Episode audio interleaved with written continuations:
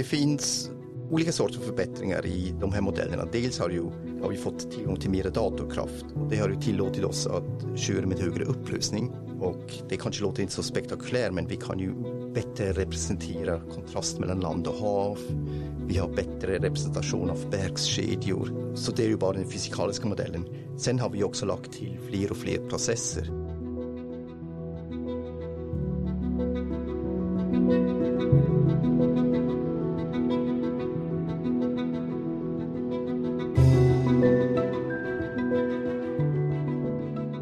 Ska lyssna på klimatforskarna, det får vi ofta höra i samhällsdebatten. Men vad är det egentligen som de säger? Det ska vi ta reda på i SMHI-poddens avsnittsserie Klimatforskarna.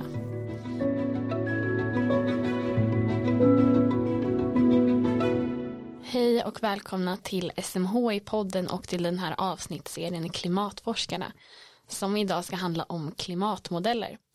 Och klimatmodeller är forskarnas främsta verktyg för att kunna se vilket typ av klimat vi ska få i framtiden.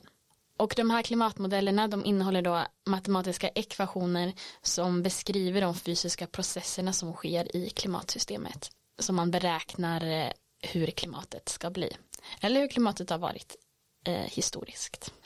Och jag som programleder den här podden heter Olivia Larsson och är kommunikatör här på SMHI och är också klimatvetare.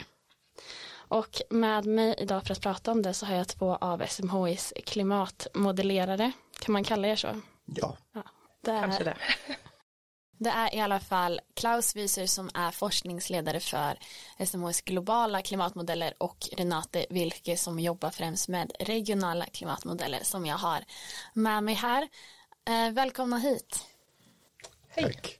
Och vi ska alltså prata om klimatmodeller och hur de används som ett verktyg. Dels för att kunna förstå hur klimatet fungerar men också för att förstå hur klimatet varierar och förändras till följd av till exempel ökade växthusgasutsläpp. Men jag tänker att du Klaus får berätta först vad en klimatmodell är.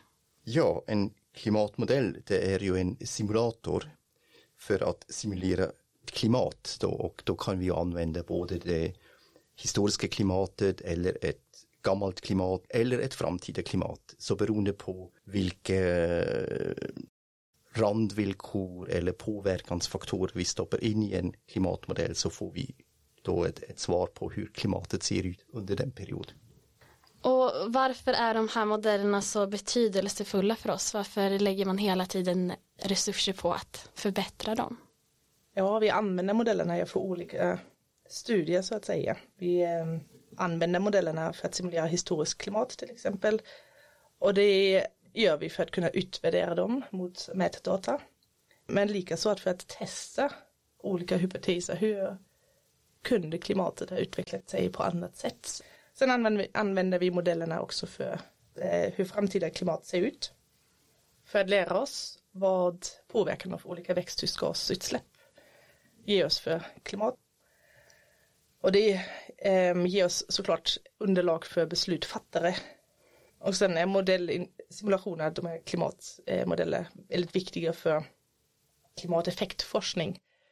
För ge dem en, en randvillkor så att säga för deras modeller. Hydrologiska modeller, de ja, hydrologiska flöden i framtiden också. Mm, det är alltså vattenflöden, Precis. hydrologi. Ja. Och de här då modellerna som också är liksom beskrivningar av fysiken i klimatsystemet. De har vi då för att liksom kunna se hur klimatet skulle kunna bli i framtiden. Men jag vet ju att det finns människor som är lite tvära till det här. Som kanske tänker att så här, hur, hur funkar det här egentligen? För att man kan ju inte ens vara säker på vilket väder vi ska ha imorgon. Hur ska man då kunna veta vilket klimat vi ska ha om hundra år? Vad skulle ni säga om det? Ja, det är ju skillnad mellan väder och klimat. Klimat är ju statistik över eh, många olika dagar och många olika år. Så att eh, vi ger ju inte en prognos för en viss dag. Vi ger ju en prognos över hur blir eh, medeltemperatur för sommaren då under en 30-årsperiod till exempel. Eller vi kan också göra mer förfinade statistiken, till exempel hur ofta händer det att temperatur överstiger en viss tröskel men allt det där är ju statistiska mått, så vi kommer ju aldrig att kunna säga afton eh, 2099 så ligger det två decimeter snö.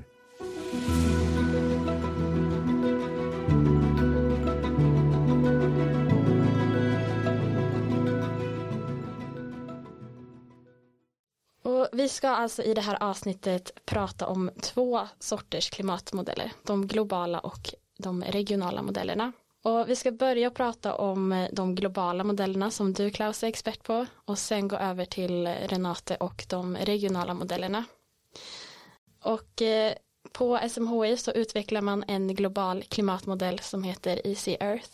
Och ehm, ja, eh, Klaus, vad använder man den till?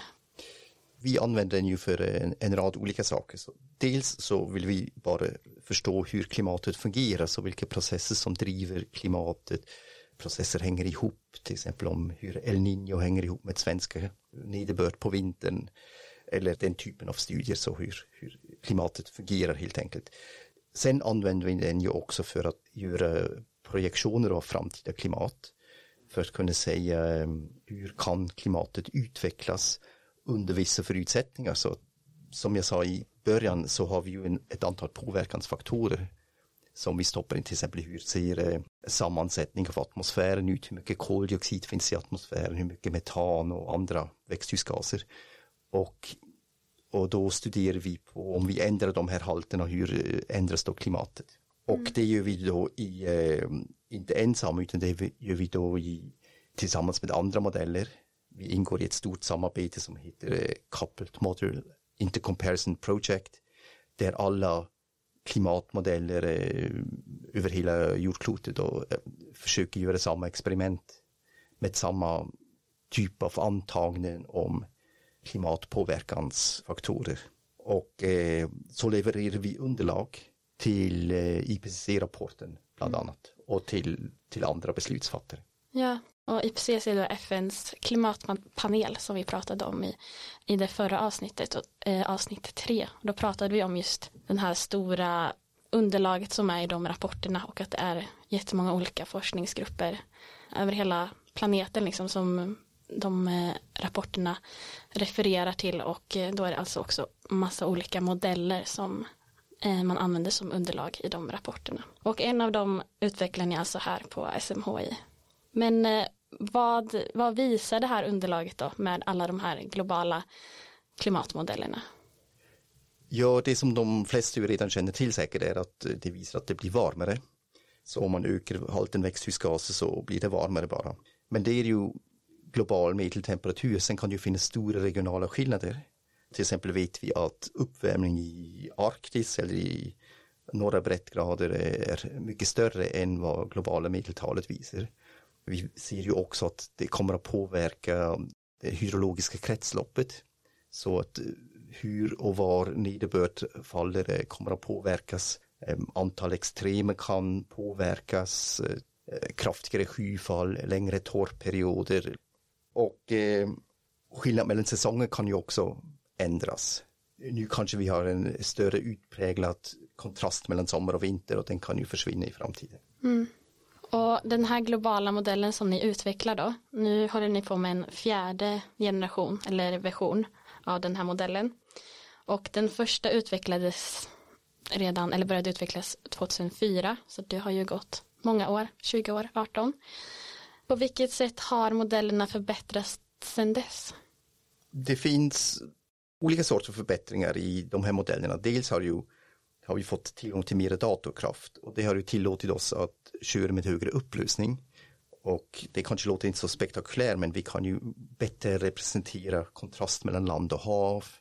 Vi har bättre representation av bergskedjor och det i sin tur ger oss bättre lågtrycksbanor så att vi vet bättre hur stormen kommer att röra sig och var de har en påverkan.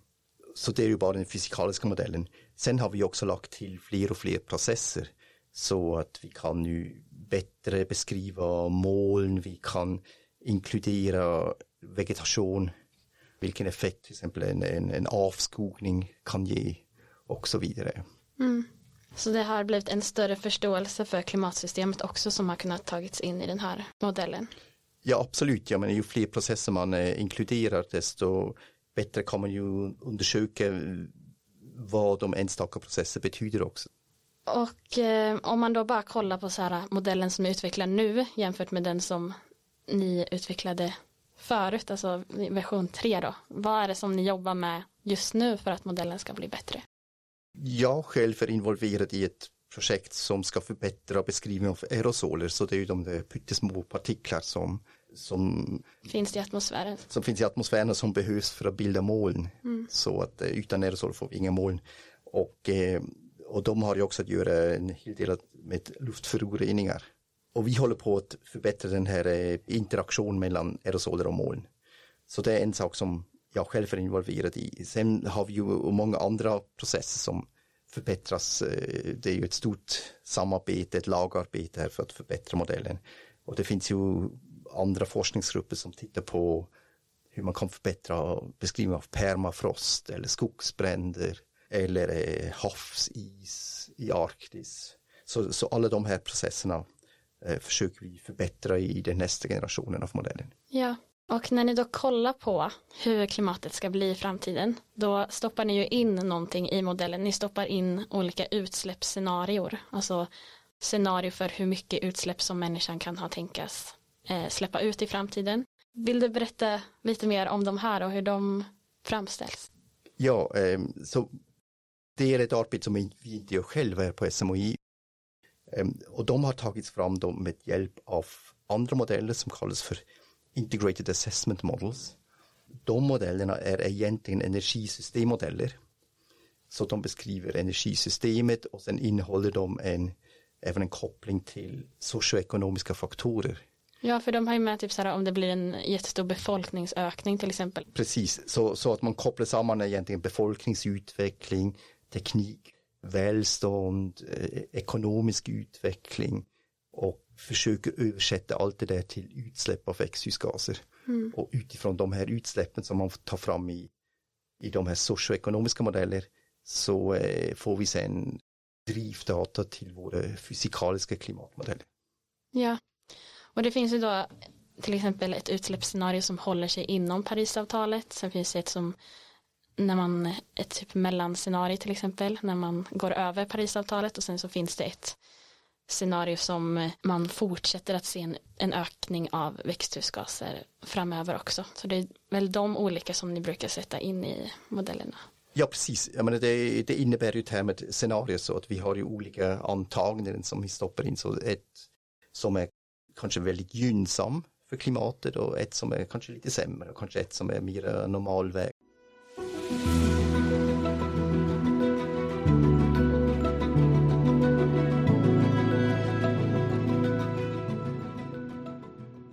det blir liksom extremt mycket data som kommer att processas för att ni har ju eller ja, från början så var det några som gjorde modeller för att få fram de här utsläppsscenarierna och sen så har ni era stora komplexa modeller som ni sätter in de här olika utsläppsscenarierna i.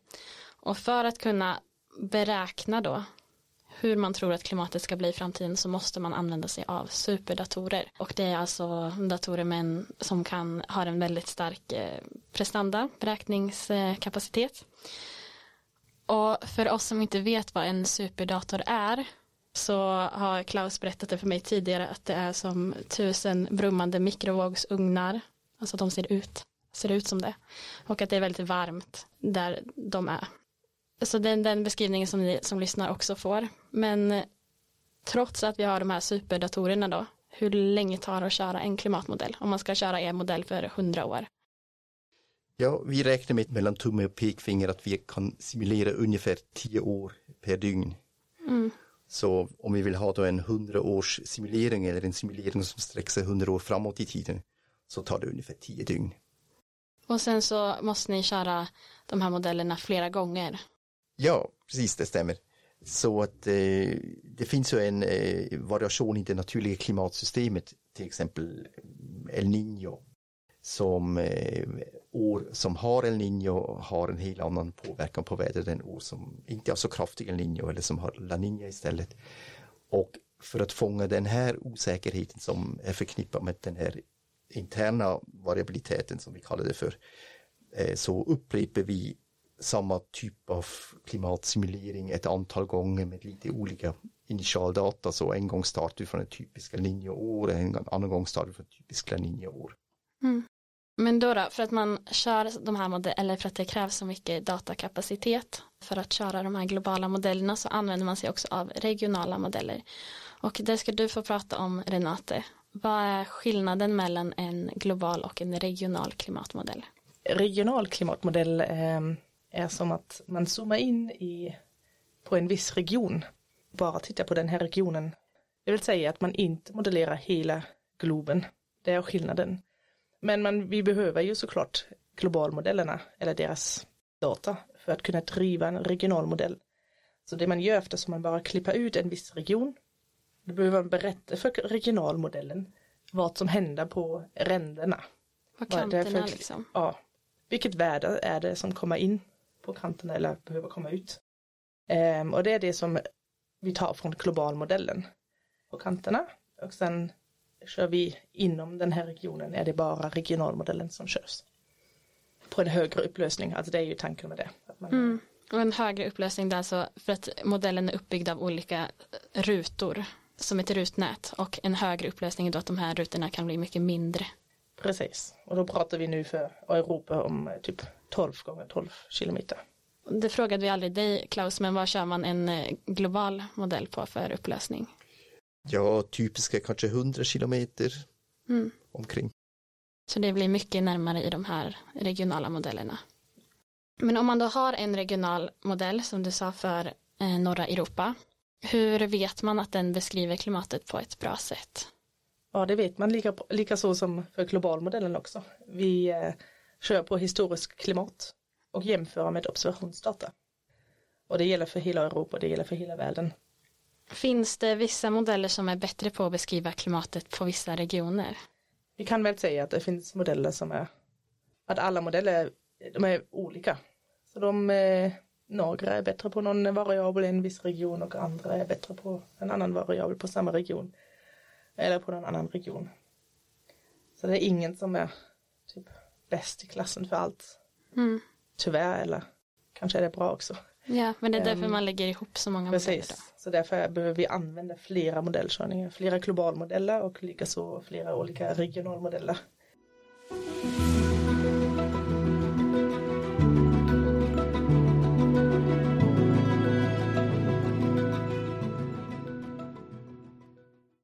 Ett sätt som ni då visualiserar den här, de regionala körningarna som ni gör är i SMHIs klimatscenariotjänst som finns på webbplatsen.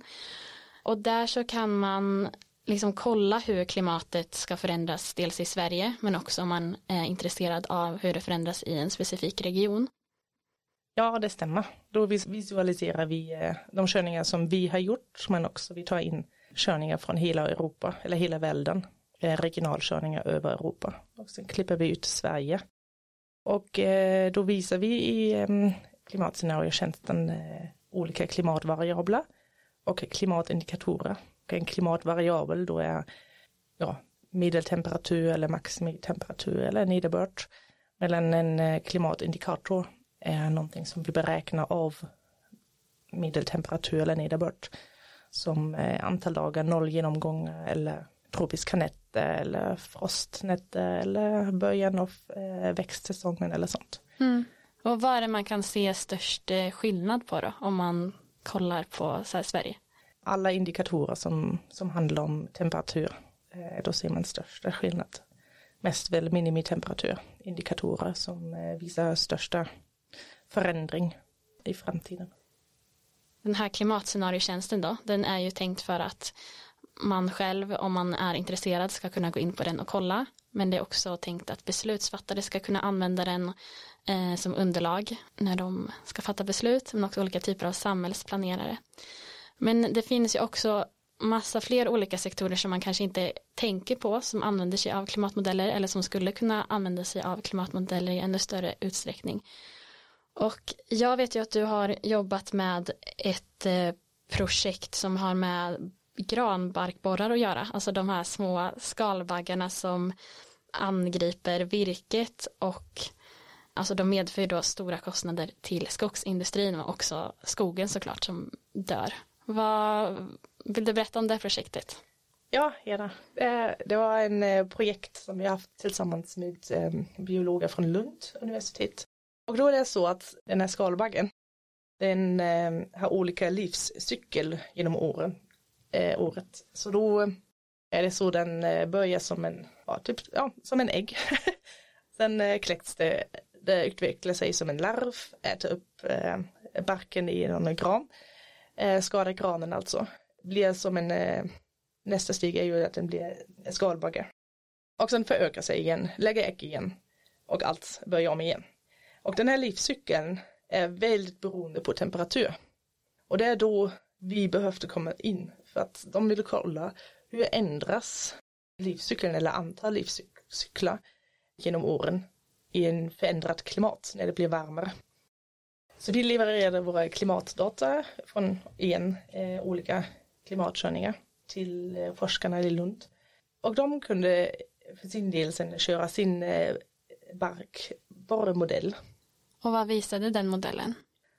Um, nu för tiden har vi, um, att de har en livscykel, alltså de, det är typ en generation, ibland två generationer som kan skada granar. På en sommar? På en sommar, ja precis. Eller ett år kan vi ju säga, mm. men det är såklart under sommaren. Um, men med en varmare klimat, då hinner de föröka sig en gång till så att säga. Alltså det kan bli normalt med två generationer och ibland tre generationer. Som skulle ju öka skadan på, sko eh, på skogen väldigt mycket. Mm. Det är en väldigt intressant studie, men det är också en väldigt viktig studie för att eh, granbarkborrarna kostar ju det svenska skogsbruket miljarder. Det påverkar såklart skogen också och skogens förmåga att binda koldioxid som ju är väldigt viktigt ur klimatsynpunkt. Och det här problemet med granbarkborrar i Sverige det startade ordentligt 2018 under den här extremt varma och eh, torra sommaren som vi hade då. Och därför ska vi prata mer om den sommaren för Renata har gjort en ännu en intressant studie på det ämnet och du har använt dig då av klimatmodeller. För att med klimatmodeller så kan man också sätta in olika typer av volymer med växthusgaser i atmosfären. Alltså man kan ändra volymen och se liksom hur hade klimatet blivit om vi släppt ut så här mycket. Hur hade klimatet varit nu om vi inte hade släppt ut några växthusgaser, alltså människan. Så du har ju kollat på den här sommaren, om den är normal eller om det skulle kunna ske om människan inte släppt ut eh, växthusgaser. Eller? Du får berätta. Ja, alltså jag tittade inte på om det var normalt. Så, um, utan det var extremt och det, det upplevde vi alla, tror jag, mm. väldigt tydligt med alla de här bränderna och torkan och, och värmen. Men det jag tittade på var att hur extrem var det i förhållande till eh, historiskt klimat? Men också om kunde det ha hänt en, en lika så en sommar utan människans eh, utsläpp av växthusgaser? Det var tanken bakom. Och det gjorde vi eh, genom att titta på stora ensembler, igen det som Klaus har beskrivit i början. Så att vi tog flera olika sådana stora ensembler, det betyder att flera sådana körningar som de ändrade lite grann i initialt tillstånd mm. för att ja, för att få olika historiska klimatmöjligheter. Det som kunde ha hänt. Um, och det gör vi eftersom det var en så pass extrem händelse att på många ställen har vi inte observerat det, observerat det tidigare. Och då blir det väldigt svårt att göra någon statistik om man har bara en datapunkt. Men tack vare de här, klimat, de här klimatmodellerna, de stora somrar, då kan man utöka en sample size. Alltså vi kan istället för att titta på till exempel 30 somrar och säga ja ah, det var en som var jätteextrem. Så kan vi, eller ännu längre bak, vi kan ju titta på 150 år tillbaka också, men vi kan istället utöka med de här körningarna och titta på till exempel 30 000 somrar istället. Och då plötsligt händer det kanske en gång till och då får vi någon, någon relation till hur extremt, hur extremt sommaren har varit. Mm. Um, och vad var det då 2018? Var det en... Det var väldigt extremt, ja. Mm. Um, det kan man säga. I observationerna har vi inte hittat det förut um, på samma sätt det som var extremt med 2018 var en otroligt varm maj. Mm. Och maj räknas ju som, som vår månad, inte som sommarmånad i och för sig. Um, så det var en jättevarm maj, en högtryck situation som var väldigt långvarande. Och de var typ två veckor i juni som blev svalare och sen blev det igen en högtryck som var långvarande. Och då var det så att jag tittade på månaden maj, juni, juli, augusti. Så en utökad sommarsäsong. För det är det som man också får fundera på i framtiden att, att säsongen kan, säsonglängden kan förändra sig. Då får man ta med den. Så om man mm. tittar på de fyra månaderna då kan man säga att det var en otroligt extremt eh, händelse som kommer att bli vanligare i framtiden men ändå. Det, det blir också i framtiden vara en extre, eh, extrem sommar ändå. Ja, och det är alltså en sommar som man då beroende, eller enligt den här studien så var det en sommar som kunde bli så varm för att vi har släppt ut koldioxid.